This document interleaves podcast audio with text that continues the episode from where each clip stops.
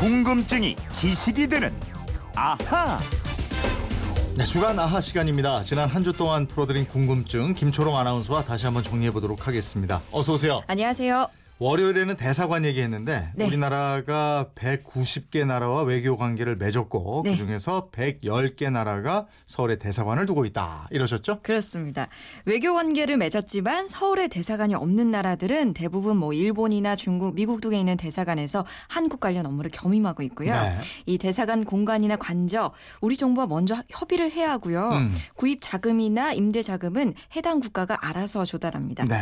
또그 공간이 업무상 목적이거나 또는 대사관 직원의 숙소 목적으로 공간 또는 외국 정부의 명의로 취득했을 때는 세금을 면제해 줍니다. 네. 화요일에는 간장의 종류 알아봤죠? 예, 어, 너무 짧았어요. 우리 전통 간장 3개월 정도 발효시킨 간장을 핵간장이라고 하고요. 네. 1, 2년 정도 숙성돼서 맛이 연한 간장, 묽은 간장, 청장이라고 하고요. 또 3, 4년 정도 숙성된 간장이 중간장, 또 5년 이상 숙성해서 걸쭉한 간장이 진간장인데 마트에 흔히 진열되어 있는 진간장은 외간장, 계량식 간장입니다. 음, 계량식 간장 이것도 이제 크게 양조 간장하고 혼합 간장으로 나뉜다고 그랬잖아요. 예, 양조 간장은 콩가루나 밀가루 같은 곡류에 누룩균을 배양한 다음에 발효 숙성시켜서 가공한 간장입니다. 또 혼합 간장은 양조 간장에 3분의 1 화학 간장을 섞은 건데요.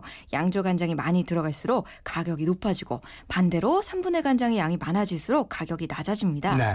이 혼합 간장이 양조 간장보다 가격이 싼 이유는 3분의 간장이 약 일주일 만에 만들 수 있거든요. 음. 원조 그 제조 원가가 낮기 때문입니다. 가장 흔하고 오래 열을 가해도 맛이 덜 변하기 때문에 조림이나 찜 요리에 사용됩니다. 네.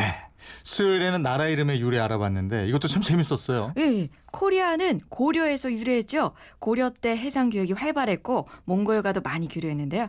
우리나라에 온 아라비아 상인들이 고려를 고리, 고리여, 코리아 이렇게 부르면서 코리아로 널리 서양에 알려지게 됩니다. 네, 서양 국가들 이름 보면 land나 무슨 아가 나라 이름에 많이 붙었는데 이게 땅을 나타낸다고 그랬죠? 예, 영어로 land, land, 란드, 란트로 발음이 되는데 땅이라는 뜻이 죠. 네. 잉글랜드, 스코틀랜드, 아일랜드, 아이슬랜드, 네덜란드, 독일도 도이칠란트, 음. 뭐 폴란드, 핀란드, 또 북서유럽 이외에도 유럽 국가들의 모모 이 아, 이렇게 끝나고 네. 모모 시아, CIA로 끝나는 나라가 많은데요. 이것도 뭐 땅이라는 의미입니다. 음. 또 오스트리아를 비롯해서 로마인의 땅이란 뜻의 루마니아, 슬로바키아, 불가리아, 우크라이나 등등등이 있습니다. 음, 무슨 스탄이라는 이름의 나라들도 많은데 이것도 땅이라고 그랬죠. 땅을 예, 뜻하는 예, 거라고 예. 그랬죠. 주로 중앙아시아 일대 국가 명칭에 스탄이 붙는데 이 타지크인들의 땅이라는 뜻의 타지키스탄을 비롯해서요. 뭐 투르크족의 땅, 투르크메니스탄, 카자흐스탄, 키르기스스탄, 우즈베키스탄, 파키스탄, 아프가니스탄 이런 나라들이 있습니다. 네. 목요일에는 콜라에 대한 궁금증 풀어봤는데 약간 그 S자 모양으로 된 병 모양 예. 여체 여자의 몸매를 따서 만들었다 이렇게 알고 있었는데 예. 그건 아니다 이러셨어요. 예, 아닙니다. 네. 실제로는 코코아 열매를 본따서 만든 모양이에요.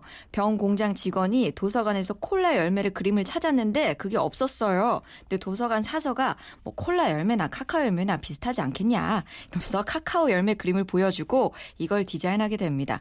뭐 콜라 제조 비법. 이거는 2006년 코카콜라 직원이라는 사람이 펩시콜라에 돈을 주면 콜라 제조법을 넘겨주겠다 고 한 일화가 있었는데 네. 근데 이 펩시콜라가 이 사실을 코카콜라에 알려주면서 범인이 붙잡히는 일도 있었고요. 지금까지 비밀에 붙여지고 있는데 콜라 제조 비법 애틀랜타의 한 은행 금고에 넣어뒀다고 합니다.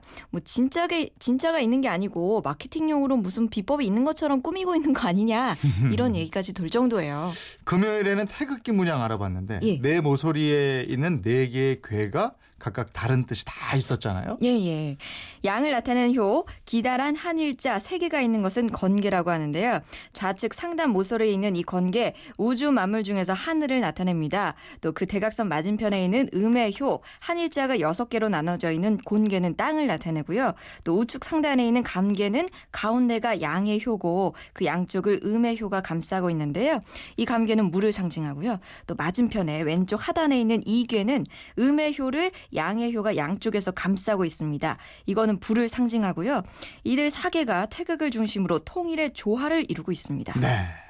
이거 예전에 왜저 시험에 자주 나와가지고 숫자 가지고 외우지 않았어요? 저는 3, 4, 5, 6 해갖고 대각선으로. 예, 예. 왼쪽에서 예. 3, 4 이렇게 가고 오른쪽에 5, 6 이렇게 했는데 예. 그 얼마 전에 위 아래 위 위 아래 이 노래 유행했잖아요. 네네. 요거 불렀던 헤이 그 EXID 멤버 혜인이가 네. 요거를 위 아래 3, 4 그리고 어. 위 위로 가면은 5, 6 이렇게 설명했더라고요. 아 그랬어요? 예. 그 노래가 그걸 한 건 아니고? 그건 아니고요.